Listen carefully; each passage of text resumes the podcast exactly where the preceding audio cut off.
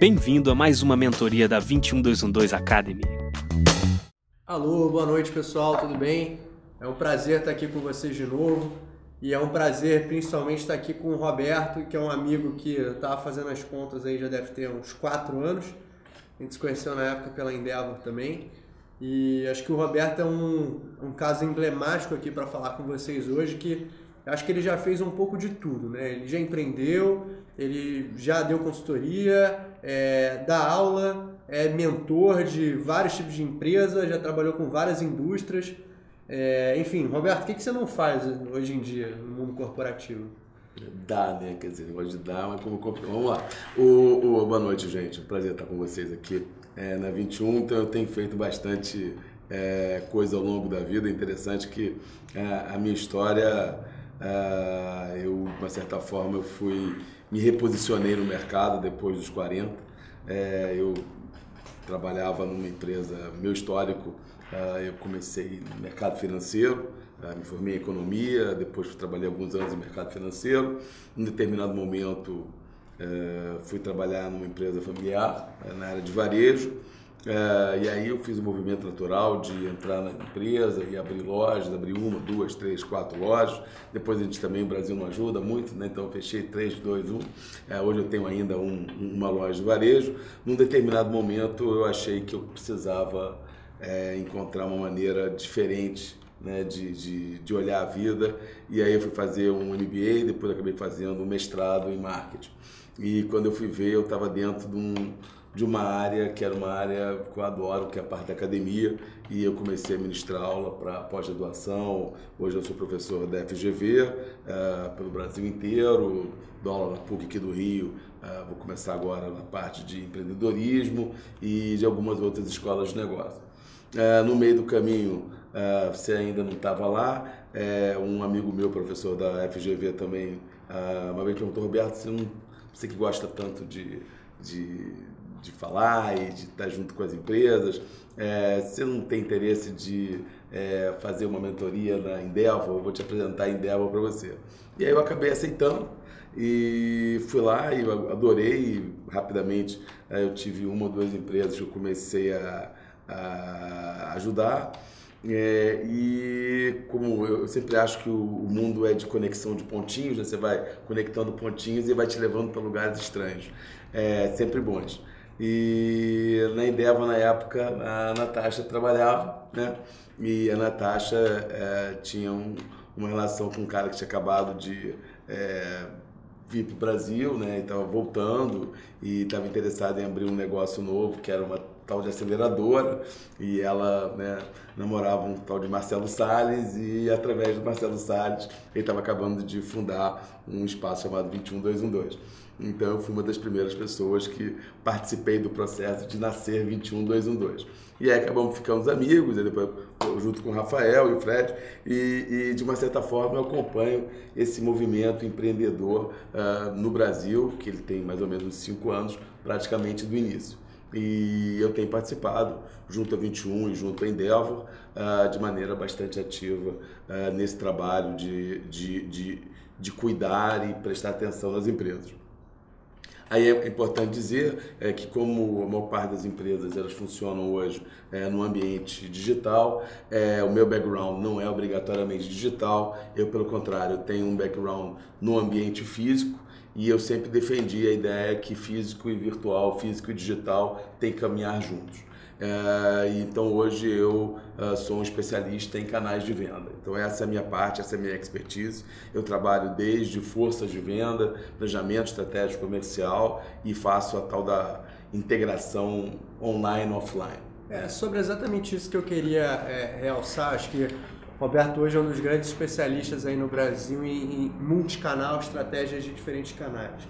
A gente vê hoje cada vez mais um movimento.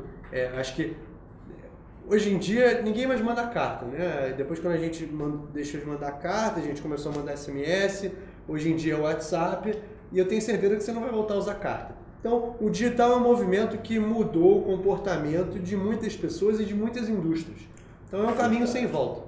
Ainda assim, você, eu tive a semana passada na, num evento enorme da Salesforce do Brasil, Salesforce Essential, e uh, tinham 10, 12 parceiros, todos eles digital e todos eles tinham é, panfletos e papéis físicos, né? É, e todo mundo pegava esse papel físico e usava esse papel físico e lia e consumia o papel físico. Né? Obviamente, os papéis físicos, muitos deles eram pequenos, e eles tinham um link para o ambiente digital, onde você tinha o conteúdo de maneira mais uh, direcionada. Então, mas eu, eu, continuo achando que as pessoas gostam do papel. Né? Eu, particularmente, sou meio maluco, porque eu tenho assinatura de algumas revistas é, digitais e eu não me resisto quando eu vejo ela na banca de jornal e eu compro, eu fico no meu iPad, no meu, eu leio uma e olho a outra, entendeu? Mas cada maluco tem sua mania, essa é uma das minhas. É, eu acho que você pegou o gancho, a gente nem combinou, mas você pegou o gancho que é, você tem uma expressão muito legal que é o dilema da riqueza com o lucro. Verdade. E acho que está muito relacionado a esse assunto. Acho que seria legal você explicar um pouquinho para o pessoal o que, que é isso e como é que isso tem a ver com o mundo de hoje. É, como eu tenho, né, falei, uma, uma formação em, em, em economia, é, em algumas aulas que eu ministro, eu sou professor de uma cadeira muito interessante, que é Finanças para Marketing. E essa é uma cadeira que a maior parte dos alunos morre de medo achando que vai ser 100% de matemática financeira e acaba não sendo. Na verdade, é uma cadeira de marketing que tem como fundo a ideia de finanças. É, e eu sempre coloco para pra, as pessoas que toda empresa tem dois objetivos. O primeiro objetivo, todo mundo fala, ah, é ter lucro. Só que o lucro é uma coisa que já foi, né? porque o lucro é uma medida que já aconteceu. É, então, de uma certa forma, nós somos muito pouco. É, as nossas ações são muito relativizadas em função do lucro. O máximo que eu posso fazer é, se eu trabalho com estoque, é fazer uma promoção para girar meu estoque. Só que toda vez que eu faço uma promoção, seja via desconto, uh, seja via entrega, seja via troca, eu estou, de uma certa forma, abrindo mão de lucro. Porque eu estou abrindo mão da minha margem para poder girar meu estoque ou fazer o meu serviço virar. Então, você tem é, pessoas paradas uh, sem produzir, eu preciso pagar elas ou hora. Se eu faço um desconto, de uma certa forma, eu estou abrindo mão da minha margem. É, então, se as empresas tiverem o tempo todo que fazer promoção para poder manter-se no negócio, no final das contas ele vai acabar morrendo. Então qual é o dilema? O dilema é o quanto que do meu lucro que eu tenho eu reservo para investir no lucro do futuro. E esse lucro do futuro, Antônio, chama-se riqueza. Então, ao mesmo tempo que eu penso no meu lucro de hoje, eu tenho que pensar no meu lucro do futuro. E, e quando você pensa no lucro do futuro, é, eu, eu, vejo nas empresas, e essa é a transformação desse dilema em gestão de vendas, que quando um cliente entra, né, e estou falando no cliente, tanto faz o cliente B2B, para todo mundo, né, se alguém não souber, business to business, tanto faz o cliente que vende de uma corporação para outra, como o cliente B2C, business to consumer, que é o cliente que vende de consumidor né, para o consumidor final, é, eu sempre vou ter duas opções eu posso fazer um negócio com você e dar tchau, é, e posso torcer para que você volte de novo, ou eu posso tentar encontrar uma forma de me relacionar com você e fazer com que essa sua volta ou a sua manutenção seja de uma certa forma acelerada por mim ou mantida por mim, ou falando um termo muito de mercado, engajada por mim.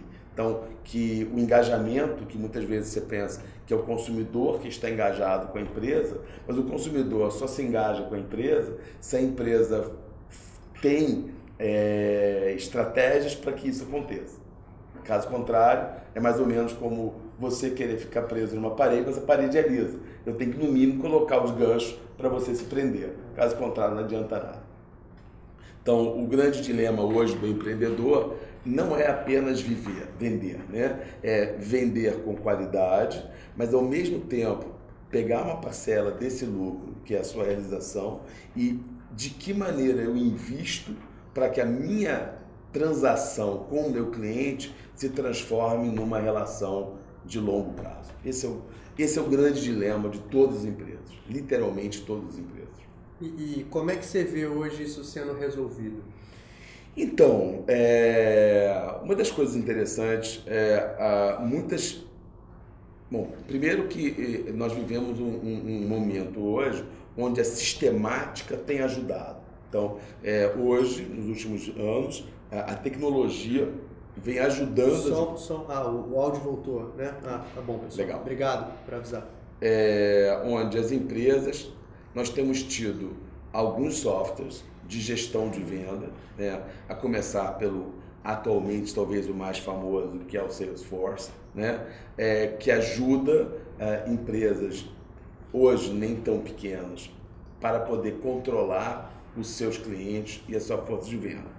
Mas você tem N outros exemplos, tem uma outra empresa é, que ainda está no patamar de startup lá fora, chamado Pipe Drive, né? É, que também tem soluções muito interessantes. Aliás, é, mais de 70% das empresas da 21212 usam Pipe Eu uso Pipe Drive. É, e, mas eu tenho usado agora uma, vou até fazer um jabazinho, é, de uma empresa, de uma startup nacional de BH chamado Plug CRM, que tem feito, que tem uma solução diferente da, da Pipe, do Pipe Drive, é, mais voltada exatamente a essa questão da relação. E tem funcionado muito bem. Legal. Então, é, essa é uma, uma dica bacana, chama-se plugcrm.com.br é, e vale a pena dar uma entrada lá e, e, e ver a, a solução. Uh, isso tem facilitado a, a sistemática por parte do empreendedor, que faz com que ele tenha um maior controle sobre o que ele está fazendo em termos de venda. Por outro lado, isso não é suficiente se você não tiver uma estratégia comercial e uma estratégia de marketing definida. Então, o segundo passo é você definir uma estratégia, né? ter claramente né, o seu mercado-alvo, quem são os seus clientes que você se direciona, é, quem é esse cliente, qual é o papel do seu cliente, é, de uma maneira meio sistemática para a gente não poder se perder. É, quando você pensa em tornar empresas mais ricas, é, tornar empresas mais ricas são as empresas que elas, falar um termo um pouquinho já cansado, mas vou tentar é, fazer algo diferente. É o tal do criar valor. Né? Então eu, eu digo que é, o objetivo de todos nós é fazer com que aquilo que a gente faça vale a pena. Né? Então, todo mundo que está aqui, poxa, super obrigado, é, me ouvindo agora, né, vai passar cinco minutos ou uma hora me ouvindo, no final, quando desligar, vai pensar: caramba, né, espero que tenha valido a pena. Caramba, valeu a pena. Então, o que significa esse valer a pena? É uma dica que eu falei, é algo que eu comentei, é um exemplo que a gente vislumbrou aqui, que fez com que ele parasse para refletir e ele pudesse aplicar hoje ou amanhã ou no dia a dia dele. É, então, fazer valer a pena é o objetivo estratégico de todos nós, seja quem trabalha com serviço, seja quem trabalha com produto. O que é fazer valer a pena, Tony? É um, primeiro, é algo muito individual então tem a ver com satisfação. É, e ele é construído dentro de uma relação que pode parecer complexa, mas na prática ela é muito simples. Todos nós, né, então quem está aqui nos assistindo, bem ou mal, veio para cá sentar e está nos ouvindo hoje, ou amanhã vai nos ouvir em algum lugar, esperando algo. Então todos nós carregamos uma expectativa. E no final das contas, você tem uma entrega, que é o que nós estamos fazendo aqui. Se essa entrega que nós estamos fazendo, que a gente vai chamar de experiência, for muito próxima, né, de preferência maior do que aquilo que as pessoas esperam, é sinal que vale a pena. Isso vale para as empresas que são incubadas, né, aceleradas pela 21212 é, e por toda a cadeia de valor do ambiente empreendedor. Né? Se não valer a pena, você se arrepende de estar fazendo. É, e esse talvez seja o grande desafio. Né?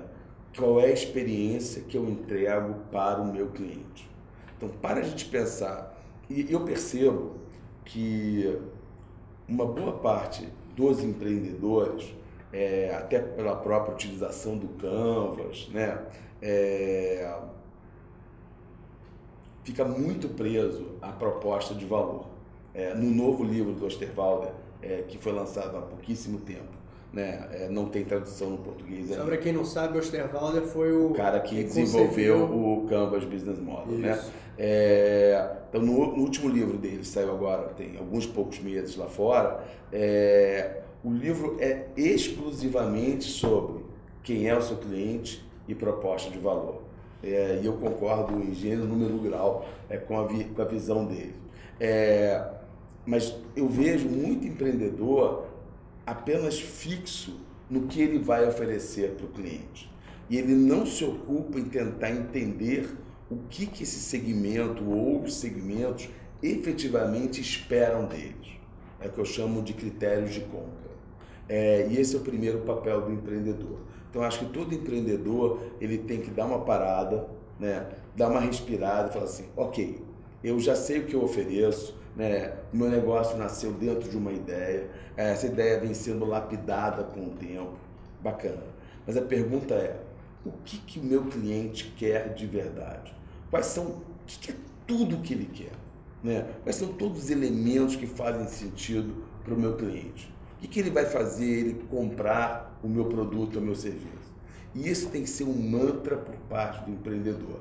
Então esse é um caminho que eu tenho hoje é, trabalhado bastante os empreendedores e os empreendedores que conseguem ter isso de maneira muito bem alinhada no seu momento, no seu plano comercial, eles conseguem posteriormente entregar melhores soluções e fazer com que essa experiência acabe valendo mais a pena para o seu cliente. Isso tem muito a ver com o fato de problema e solução. Né? Então, muitas vezes você cria a sua própria solução sem saber exatamente qual é o problema do cliente. Exatamente. Então, será que o cliente precisa exatamente daquilo? Ele precisa de um outro tipo de solução? A sua solução pode emplacar muito mais coisas, né? Isso. Você tá, é, e, e, e muitas vezes a gente acha que essa solução só serve para um. Né? Ou a gente acha que todo mundo quer a mesma solução. Perfeito. Nem sempre. Na verdade, você pode ter um grupo de pessoas que quer todas as soluções, mas num determinado momento você quer mais um e outra pessoa quer outra. E aí eu tenho que ter um modelo de negócio flexível para poder também entender que tipo de soluções eu posso entregar. Perfeito. E aí você vai ter, e aí eu acho que, de novo, a, o sistema facilita, quando você pode criar é, uma ferramenta mais, mo, é, mais flexível, mais maleável, onde, por exemplo, hoje eu tenho, hoje eu acabo, é, eu tenho recomendado a, a, a muitos é, empreendedores, ao invés de cara entregar uma solução maior por um preço maior, quebra a sua solução em micro soluções e dá preço para as micro soluções. É tipo criar módulos. Criar módulos, né? Como se fosse um menu, literalmente o um menu de um restaurante, né? Então, cara, hoje eu quero, né? É, hoje eu quero couvert. Maravilha. Olha, semana que vem eu não quero couvert. Tá bom, então não paga pelo couvert. Eu só quero uma salada. Então, você pensa, pensar sobre os negócios, sobre esse ponto de vista de algo menos hermético, menos fechado, de algo mais modular. Acho que esse é o grande caminho né, é, da gestão do serviço, é, obviamente dentro de nuvens, dentro de modelo SaaS, todo mundo sabe o que é SaaS, né? Se quem não sabe é Software as a Service, né? Então, para todo mundo aqui, e a maior parte de quem está nos ouvindo é, são empreendedores é, que tem um, um, enorme braço, pé e tronco no ambiente digital, é, a ideia hoje é que todo mundo esteja é, não apenas com seus negócios nas nuvens, mas com que vendendo né, através de software as a service. Né? Bom, Roberto, você é mentor já de várias empresas, de várias indústrias, e ao longo desse tempo você também acumulou, acho que, casos que valem a pena ser explicados e compartilhados. Então, é, eu queria que você contasse algumas mentorias que você teve, alguns momentos que o empreendedor bateu de cara na porta e, e vocês encontraram o caminho, não é pela esquerda, é pela direita. Já teve algum caso assim? É, algumas situações já aconteceram. Por exemplo, já aconteceu situações onde é, a empresa, no caso já era uma empresa maior, é, ela forçou a barra para acelerar o seu número de clientes ativos, né? E uh, ela conseguiu aumentar durante seis meses em quase 40% a sua base de clientes. Uh, só que ela não deu atenção para a retenção ela caiu a qualidade dos serviços em, em outras áreas onde ela atuava e ela teve uma saída de clientes. E aí quando nós fizemos o primeiro balanço, é, a situação foi mais grave ainda. É, não apenas entraram menos clientes do que a gente gostaria, a diferença entre os clientes novos e os que saíram foi positivo, mas muito pequeno. E o pior, é, como ele foi muito agressivo na entrada de cliente novo, ele teve que trabalhar com preço promocional. E uma boa parte dos clientes que saíram da base atendiam com preço cheio. Então ele não apenas ganhou pouquíssimo cliente para a base, como ele perdeu lucratividade na operação.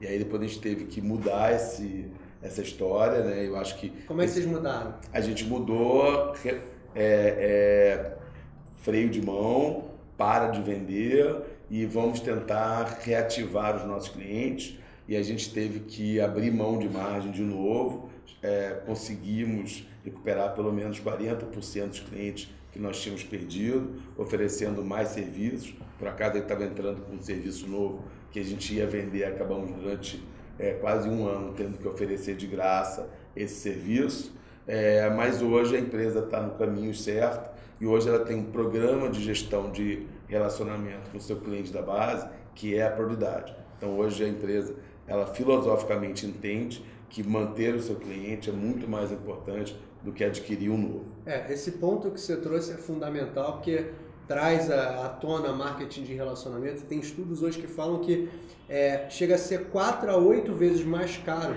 você conseguir um cliente novo do que manter o seu e aumentar o ticket do que você tem. É então, é, é, é, muito mais fácil você investir no cliente que você já tem e, e, investir em upselling, em novos serviços. Né? O marketing de relacionamento tem o um mantra de get, keep and grow. Então é você aí. vai conquistar clientes, você vai manter eles e você vai crescer o seu, né, o seu wallet dentro deles.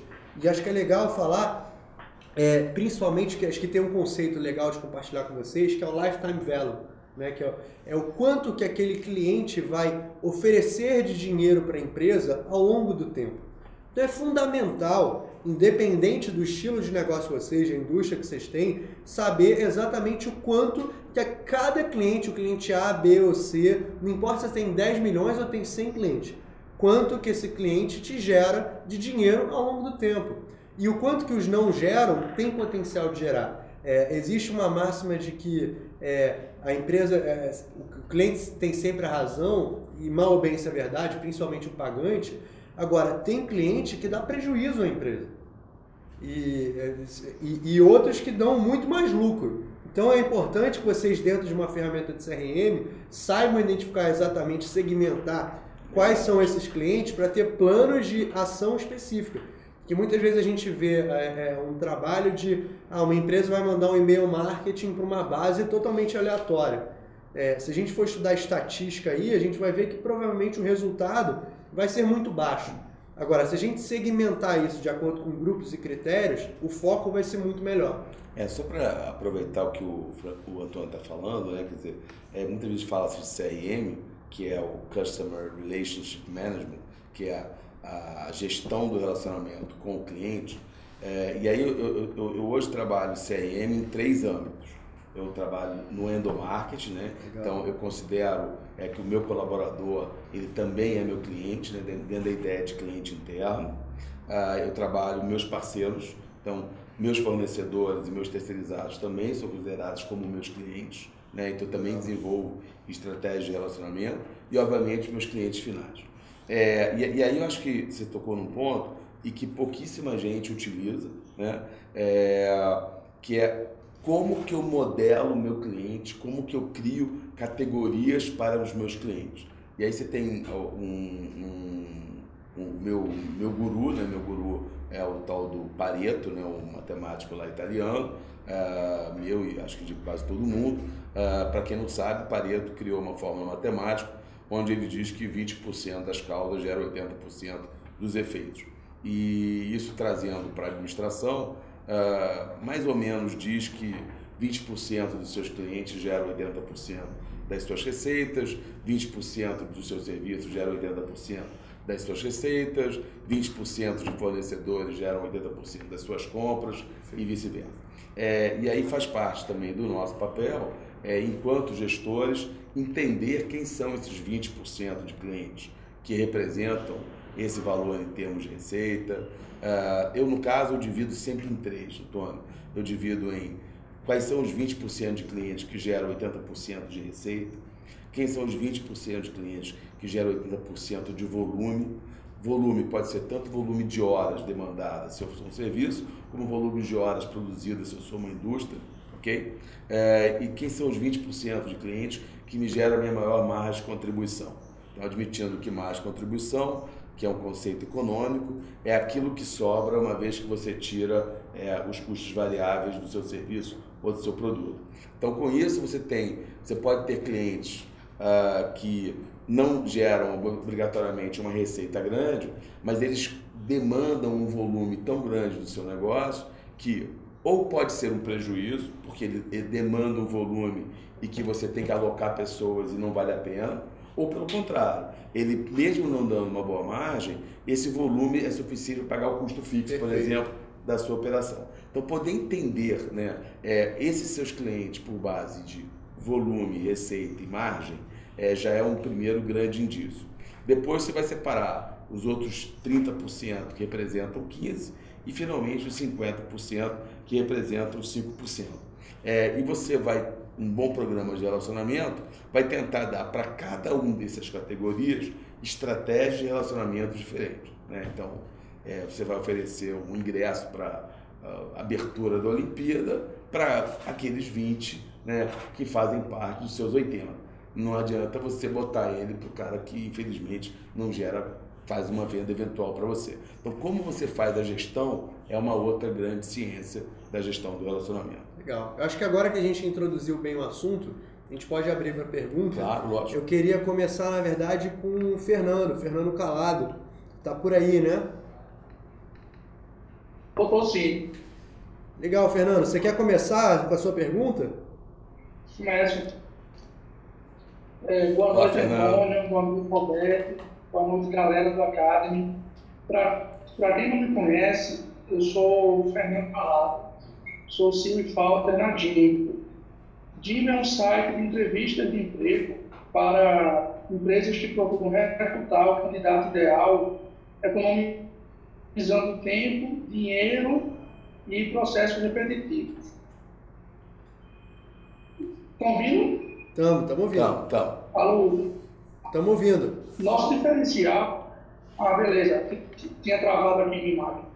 Nosso diferencial é que as entrevistas são feitas no modelo de mensagem de vídeo, onde a empresa escreve as perguntas que ela quer fazer para o candidato e o candidato responde com uma mensagem de vídeo cada uma delas, sempre se enquadrando no tempo que a empresa definiu para cada resposta. O modelo de monetização que eu vou usar são dois planos pagos para a empresa, um modelo de assinatura mensal. Eu já havia validado o problema e a solução com 17 empresas, eu sou de Recife, Pernambuco.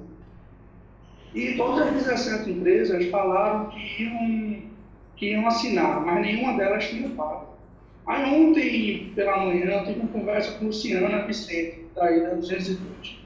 E ela me orientou a voltar nessas empresas e propor que elas assinassem, que elas pagassem um dos planos e ela me orientou também que eu deveria oferecer benefícios adicionais e uma condição de pagamento melhor, pelo fato de elas estarem acreditando na, na, na empresa.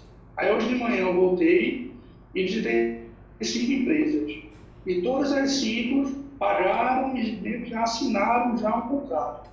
Legal. Quando eu cheguei em casa, eu recebi um telefonema de duas empresas que eu nem tinha visitado, que elas foram indicações de uma dessas cinco. Bom. Aí, nesse cenário todinho, surgiu uma dúvida. Qual é a quantidade máxima de empresas que eu devo permitir esse plano promocional? Então, é, eu, eu, eu, tenho uma, uma máxima do varejo, Fernando, que digo o seguinte, é, o varejo ele é muito simples. O varejo é o seguinte: você bota um produto novo, introduz uma linha nova e coloca na vitrine. É, uma semana depois, dez dias depois, você passa e conversa com a equipe de venda. E você pergunta: e aí? Como é que está essa linha nova? E você vai ter três respostas. Primeira resposta é: Roberto, ótimo. arrebentou, não tem nada, tem que pedir mais. É porque o produto estava legal e o preço estava ótimo. Às vezes a resposta é: Poxa, Roberto, um monte de gente pergunta, mas as pessoas não têm levado. O produto é bom e o preço está errado. E às vezes as pessoas falam: Ih, Roberto, ninguém nem pergunta. Esquece preço. O problema está no produto. Então, talvez, né, e acho que o fato de você ter ido hoje né, e ter conseguido fechar negócio com cinco e já ter gerado é, outras duas por recomendação, talvez, e aí eu tenho que entender melhor né, o seu preço que você fez, o seu modelo, talvez o seu preço seja esse, talvez o, o preço que você imaginou que seria o seu preço formal não seja. Talvez o seu preço correto seja o preço que você vendeu agora. E o que você vai, na verdade, ter, se o seu modelo é SaaS, e se o seu modelo está, na verdade, no servidor, você ter um vídeo, 100 vídeos, mil vídeos ou 10 mil vídeos, não vai impactar tanto o seu negócio, se você tiver rede para isso. Então, a verdade é, por que você não pode? E aí a pergunta é, qual é o problema de continuar vendendo esse seu projeto, esse seu serviço inicial, por este preço que você continua vendendo? Ponto. O fato de você definir essa condição de preço nova como sendo seu padrão inicial, talvez seja importante para você por duas coisas. Primeiro, dentro de um conceito bastante de produto mínimo viável, seja maneira de você realmente validar se a experiência vai funcionar, porque é, não podemos esquecer que o que vai fazer o seu produto dar certo não é você simplesmente gravar o vídeo é saber se lá na frente as empresas, ao contratarem esses colaboradores, esses colaboradores vão ter acertado com a empresa e ela validar o seu modelo de negócio. Então, hoje você tem que torcer para que o seu modelo de negócio seja validado, que realmente o fato de fazer uma entrevista em vídeo seja algo interessante para a empresa de onde quer que seja. E que ela contrate hoje melhor esse colaborador do que antes. Porque o que você pode fazer é, gente, você não forneceu a ferramenta, já não está pronta, ganha dinheiro com o sucesso do cara, ganha dinheiro na taxa de retenção do cara, ganha dinheiro oferecendo outros plugins, ganha dinheiro oferecendo coaching, ganha dinheiro oferecendo treinamento, ganha dinheiro oferecendo outros tipos de serviços que podem ser embutidos dentro da sua ferramenta. Por quê? Se você vai para 17, os 17 falam que vão fechar e não fecharam, é o que, que diz na minha experiência? Eles gostaram, acharam bacana, acharam interessante, mas acharam alto o preço. Ponto.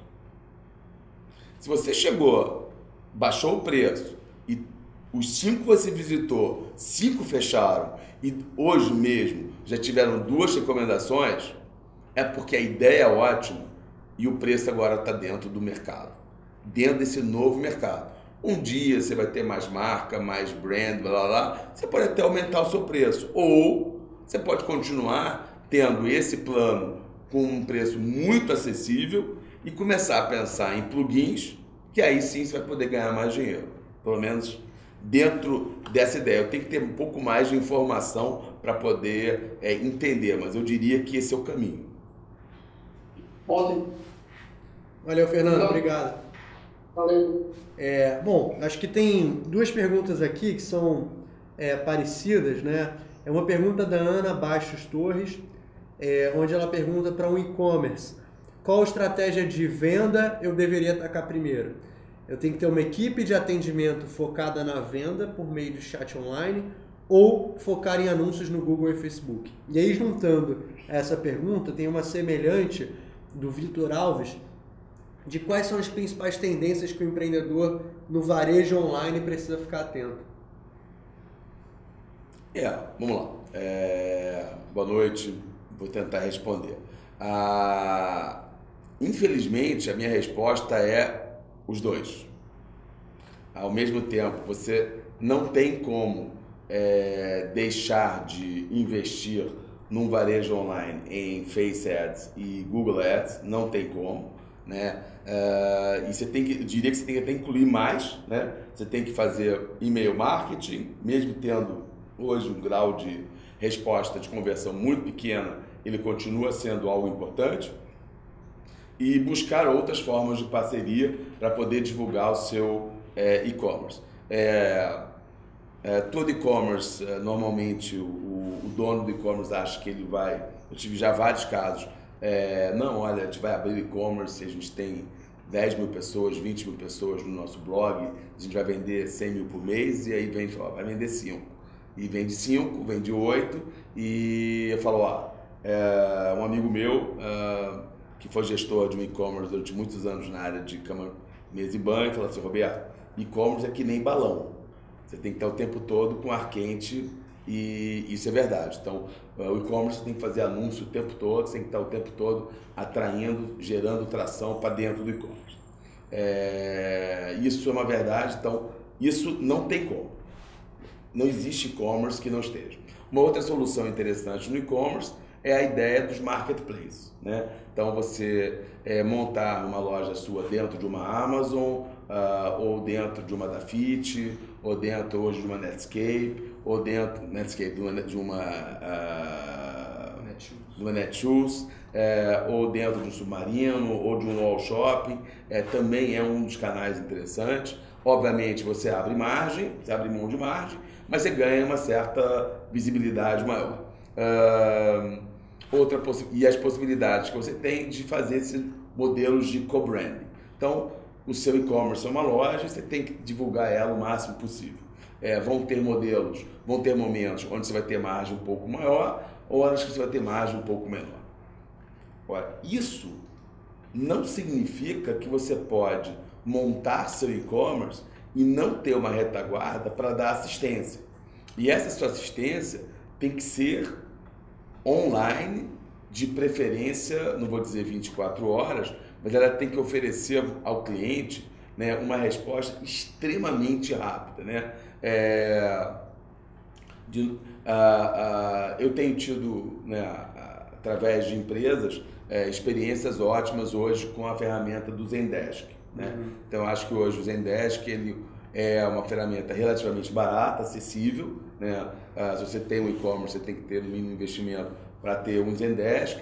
Ele vai exigir um gestor de serviço, né? alguém, um, alguém que faça a gestão é, do sistema, mas ele é uma ferramenta, para quem não conhece, vale a pena conhecer, porque ele é um integrador né, de, de demandas. Então, o seu cliente quer falar com você pelo seu Twitter, pelo seu Pinterest, pelo seu Instagram, pelo seu Face, pelo seu e-mail ou pelo telefone, o Zendesk tem essa capacidade de aglutinar, juntar tudo para uma linha só e você de onde que quiser, você está remoto em casa ou no escritório, você recebe essa, essa demanda e ele é uma inteligência que você dá um enter respondendo e ele devolve para o canal que você recebeu. Então, é, por isso que eu digo, acho que é impossível, você tem que ter os dois. É, a Ana é, não tem como optar um ou outro, é um e outro. É, e a parte do marketing online também é importante. Antes de fazer o investimento,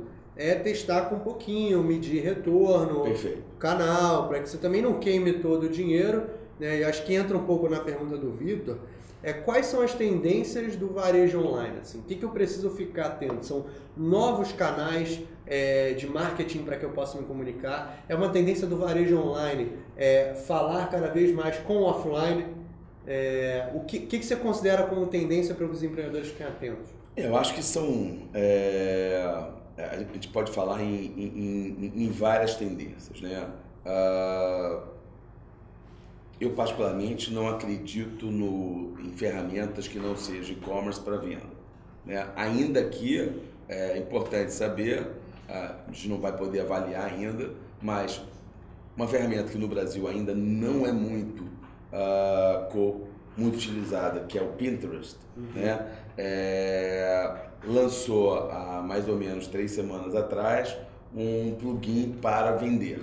Né? Então, você não apenas tem o seu Pinterest, é na verdade um, um grande catálogo uhum. de fotos é, online. É, e agora você tem não apenas o seu, a sua foto, mas você pode criar o link e vender o produto.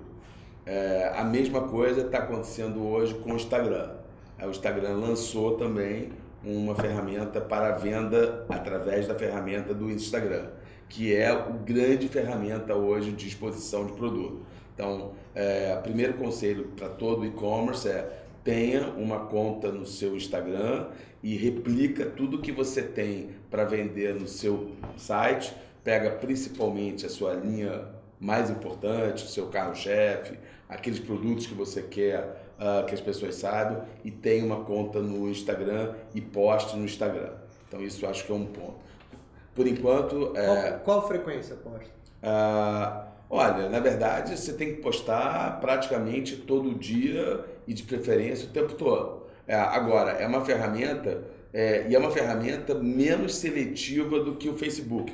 Vou explicar melhor isso. É, uh, se você ficar no seu Face, né, mesmo no Face da pessoa jurídica, na fanpage, e você ficar o tempo todo postando uh, conteúdo promocional, o seu cliente chega uma hora que não aguenta mais. Então, ele, você tem que misturar um pouquinho de produto, um pouquinho de promoção e muito conteúdo terceirizado uh, ou próprio, tanto faz, uh, conteúdos relevantes para o seu negócio. Uh, isso é como funciona o Face. O Instagram não. O cara que está seguindo você, ele gostou do seu, do seu, da sua camisa, gostou do seu suéter, cara, tem coisa bacana, vai postando, vai postando, vai postando. Não tem problema. É, é, é um, um lugar para produto. Então, todo mundo que tem lá um Instagram está afim de ter uma foto bacana e um produto bacana bem exposto. Né? Legal. Então, é, então, eu diria que é, investir no seu Instagram, é, esperar essa ferramenta do Instagram estar liberada para mais pessoas, para mais empresas. Por enquanto, ela está limitada a alguns parceiros-chave do Instagram, como uh, CIA, é, aqui no Brasil estão uh, tentando fazer uma coisa com Pão de Açúcar. É, por enquanto, está um pouco limitado mas já já vão liberar no Brasil e no mundo a ferramenta para todo mundo poder vender pelo Instagram. Uh, você falou sobre o varejo físico. É, se você tem um e-commerce que tem possibilidade de você montar um quiosque ou pelo menos é, montar uma loja, também seria algo muito, muito interessante você não depender né, do varejo online apenas. É, tem uma questão importante, Antônio, é, eu acho que é, chega uma hora que a, até que ponto a gente vai replicar as coisas que acontecem lá fora ou aqui dentro. É, mas independente do que eu vou falar, é, nós vivemos um ambiente onde as empresas com causa é, elas fazem mais sentido.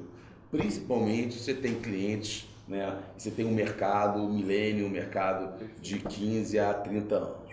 E aí o exemplo, o Warby Parker, então para quem não sabe, né, é, o Warby Parker é, é, um, é, um, é uma empresa americana uh, de um cara chamado Neil Blumenthal. Uh, esse cara foi no ano passado na revista Fast Co, que é a principal revista de empreendedorismo no mundo, considerado o inovador do ano é, esse cara montou um site é, para venda de óculos em grau, ok? É, esse, ele tinha um modelo, e o modelo de negócio foi criado quando o cliente que compra um par de óculos, é, a Warby Parker é, doa um par de óculos mais a lente para uma ONG no mundo inteiro, incluindo no Brasil, para pessoas que é, dependem de óculos para ler. É, em três anos e meio, eles vendem, eles, segundo o site, em novembro do ano passado, uh, ofereceram, né, dizem que eles chegaram a, a marca de um milhão de óculos. Bom, se eles entregaram um milhão de óculos, é sinal que eles venderam um milhão de óculos. Uh, outra coisa interessante do Orb é que eles que começaram com um varejo virtual, eles abriram uma loja, na verdade, um, um showroom é, em Nova York. Esse showroom tinha filas na porta no terceiro andar. Eles foram obrigados a ir para o térreo e em menos de um ano já tem nove lojas físicas. Então, é, aquela ideia que você nasceu virtual, vai morrer virtual, já foi para o Beleléu. Você nasceu virtual, você vai atrás do seu cliente. E o mundo físico existe para isso. Você falou exatamente o que o Bento e o Vitor Barreto querem saber, né? O caso do Bento ele tem quatro lojas físicas de produto para festa, é, e agora ele quer partir para o mercado né, online, mas o time dele ainda é muito pequeno e não sabe exatamente como é que ele pode começar. Então a primeira dúvida dele é como é que faz uma venda online equilibrada para que ele também não abra mão da vaca leiteira hoje, que é o físico. E o Vitor é, Barreto, ele na verdade quer saber qual a importância de inovações e, e o lado digital para quem hoje está atrelado à loja física. Então, é, é, é Roberto, você tem loja física, né? Tem. Você tem site? Tem. Você tem e-commerce? Não. Mas como você não tem e-commerce? Eu não tenho e-commerce porque eu trabalho hoje com acessórios que tem, é, eu tenho uma variedade muito grande e uma quantidade muito pequena de produtos individuais. É, e como eu compro de revendedores, de terceiros, eu não fabrico, ah, o tempo que eu vou ter de colocar os produtos no site e vender não vai dar tempo. Então eu não encontrei ainda o caminho para isso. É, não significa que eu não uso ferramentas como o Instagram, e essa é uma resposta que eu vou dar, para poder impulsionar as minhas vendas físicas. E aí eu tenho muita gente que olha pelo meu Instagram, tenho, sei lá, não sei quantos mil seguidores, e através daí as pessoas ou vão na minha loja física, ou ligam para o meu escritório, e eu faço a venda, que é um e-commerce informal, porque as pessoas olham a foto no meu Instagram, acham bacana meu produto, entram em contato, eu dou o preço e faço a venda. É... Não deixa de ser uma solução. Só que é uma solução um pouquinho meia boca, Antônio, porque o e-commerce tradicional ele tem que ser tratado como uma loja à parte. É... Para quem tem quatro lojas de festas, ele tem que abrir uma quinta loja, que vai ser uma loja online. E essa loja online vai ter que ser gerenciada como se fosse uma nova loja. E, e aí, com isso, ele vai criar uma sinergia entre as quatro lojas e a loja online.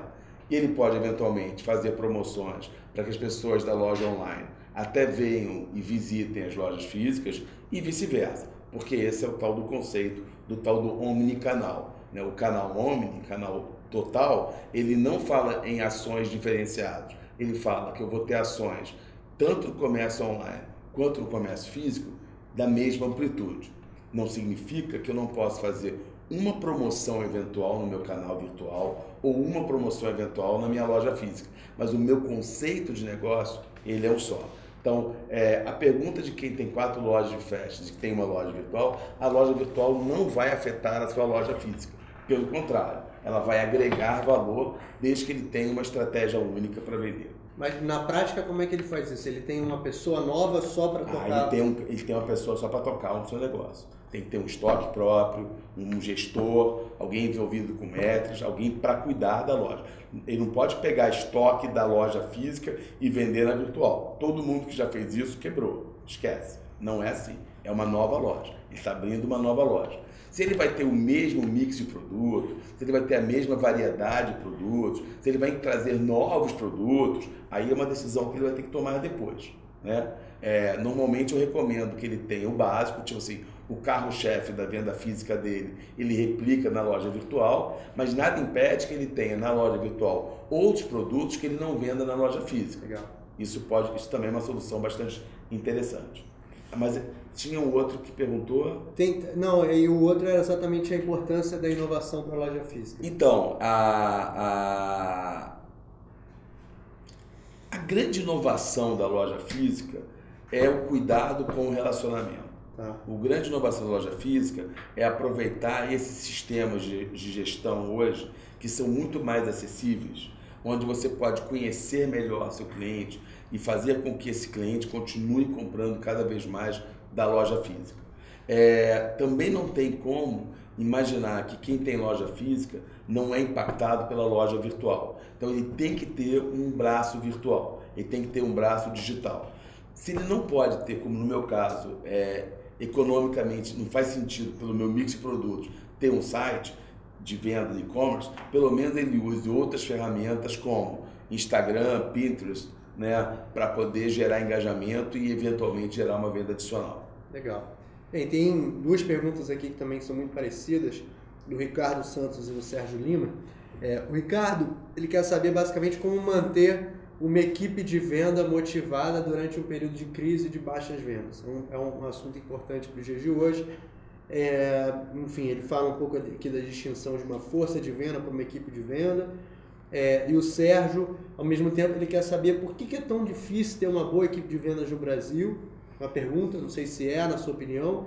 E, e ele também quer saber como uma avaliação de desempenho pode melhorar o ambiente de trabalho do negócio no aspecto comercial. Perguntas complexas. Vamos lá. É...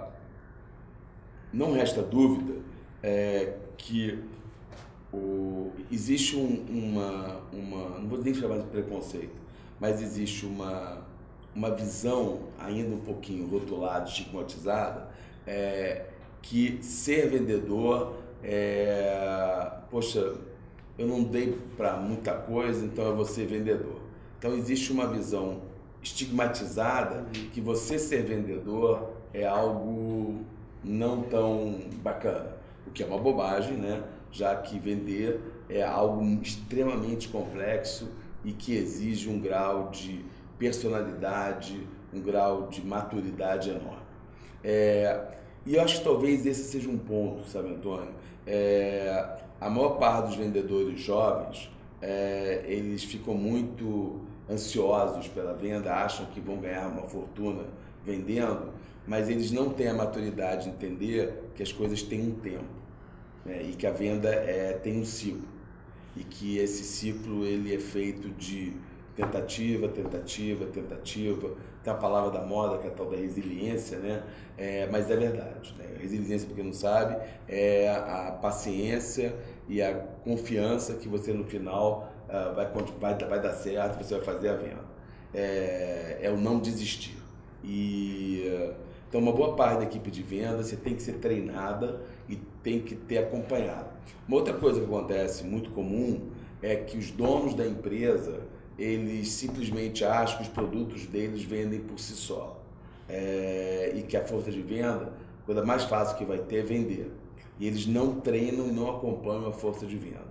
Então eu sempre levo os meus diretores, os meus clientes, a andar, mesmo quem trabalha com logística, quem trabalha com produção, é, a andar com essa equipe de venda. É, uma solução que faz com que a equipe de venda fique muito motivada é quando diretores, donos e participantes da empresa como um todo saem para vender junto com a sua força. Você tem o cara da logística que sai para vender junto, e o cara da contabilidade sai para vender junto, o cara do financeiro. E aí eles passam a entender como é complexo o, o esforço que é você vender. Eu acho que isso tem gerado muitas coisas positivas para a força de venda porque ele consegue entender, a empresa consegue entender que a venda é fundamental, mas que todo mundo tem que estar envolvido. Então, é, envolver a empresa como um todo talvez seja o principal elemento hoje, é, ainda mais com crise, ainda mais com dificuldade de vender. Então, envolva a empresa como um todo. Traga todo mundo para entender o que é venda. Né? E, é um... e, a avaliação de desempenho, qual o papel que ela tem nesse? Olha, a avaliação de desempenho, ela tem um papel fundamental, né? o tal dos é, é, indicadores, KPIs, né? agora tem outro nome é, super em voga chamado OKR, OKR né? É, para quem não sabe, são é, objetivos de pontos de objetivos de resultados, né? Objective Key Results. Aliás, a gente usa na 21212 e game changer total aqui dentro. Tá é, eu também bem. tenho utilizado é. É, é, nas minhas empresas, né, que eu faço mentoria nas minhas. É, o, OKR, começou na Intel, hoje é usado pelo Google. Pelo Google, Facebook. É quase que acabou com planejamento estratégico no Vale do Silício, né? Meio que é, na verdade ele, ele, ele, ele, ele, ele, ele, ele vem substituindo o BSC, né? mas é uma, mas é uma conversa, para quem não sabe, Balance Scorecard. Mas é uma conversa para uma, uma, uma, uma outra mentoria, né? Para a gente poder falar só de de, de indicadores Isso. de desempenho. É, o indicador de desempenho é muito importante. Uh, a gente tem um tempo agora meio, meio, meio estranho, mas é, a ideia é que a equipe de vendas é motivada por resultados. Então eu trabalho hoje minha equipe de venda sempre com três fatores: comissionamento, bonificação e premiação. Então você tem que ter é, a, comunica, a, a, a comissão, ela vai ser flutuante, eu não dou comissão única, minha comissão está sempre relacionada a metas que eu ofereço. As minhas metas costumam ser metas relacionadas à venda, né? Uh, eu ofereço uma bonificação. Essa bonificação muitas vezes está relacionado a indicadores de desempenho. Então, eu posso colocar é, grau de satisfação de atendimento, eu posso colocar preenchimento de é, relatórios, eu coloco uh, leads que o cliente abre, é, eu tenho vários, vários indicadores para gerar bonificação. E essa bonificação normalmente eu ofereço é, para a equipe de venda, varia de três a seis meses. E finalmente tem a premiação. E a premiação envolve a empresa como um todo. Então aí ela aí envolve indicadores que vai é, a venda só ganha se produção entrega, produção só ganha se logística acompanha, a logística só ganha se a, a contabilidade ou se a parte financeira é, é, entrega o seu papel. E aí eu faço que a empresa como um todo gere resultados. Legal. Bom, eu acho que infelizmente o tempo está acabando aqui. Só pra... Parece que uma hora é muito tempo, mas passa muito rápido. Sobra tempo aí só para uma pergunta. Acho que, é, na verdade, eu queria. Você empreendeu há muito tempo e a vida de empreendedor a gente erra, a gente acerta todo dia. É, que tipo de conselho você gostaria de ter recebido quando você estava começando? Talvez no momento que hoje vários empreendedores estão e assim, você aprendeu talvez de uma forma dura ou mais difícil que você gostaria de ter sabido antes? É, quando a gente tem certa liberdade, né, uma, uma, uma, intimidade, eu vou, eu vou, vou abrir meu coração. É, muitas vezes a gente fica muito é, ansioso em querer trabalhar com várias frentes, né? E o melhor conselho que eu recebi é, Roberto, é, foca, sabe? É, fala não. É, não, não, fala não. E, e, e defenda uma ideia e defenda o seu negócio e seja especialista numa determinada área. Né? E é isso que eu faço. E eu acho que se eu tivesse tido essa visão um pouco antes, é, eu teria economizado é, o meu tempo, teria tido melhores resultados e é o que hoje eu faço para na minha empresa, para os meus clientes, né? E é o que eu, que eu digo, né? Foco é fundamental.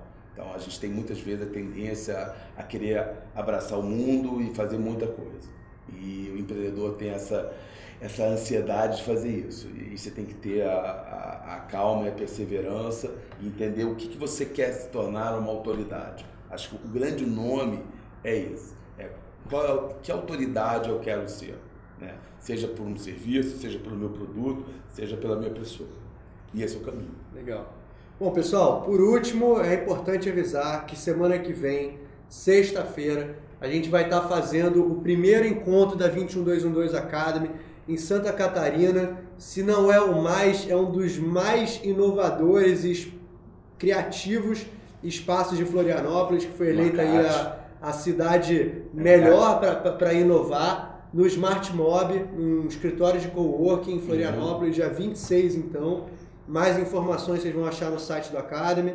É, vai ser um prazer ter vocês lá, podem divulgar. E eu queria agradecer imensamente aqui a presença do meu prazer. amigo Roberto Canter. Muito obrigado. Acho que isso prazer. foi, para mim, pelo menos, valeu a pena. Pra Você falou também. de valer a pena, para mim, mim, valeu também. a pena. É então é isso, pessoal. Obrigado. A gente se vê aí semana que vem. Um abraço. Valeu, gente. Tchau, boa noite. Tchau, tchau. Mentoria 21212 Academy. A cada semana, um novo convidado para sua startup ser cada vez melhor. Até a próxima!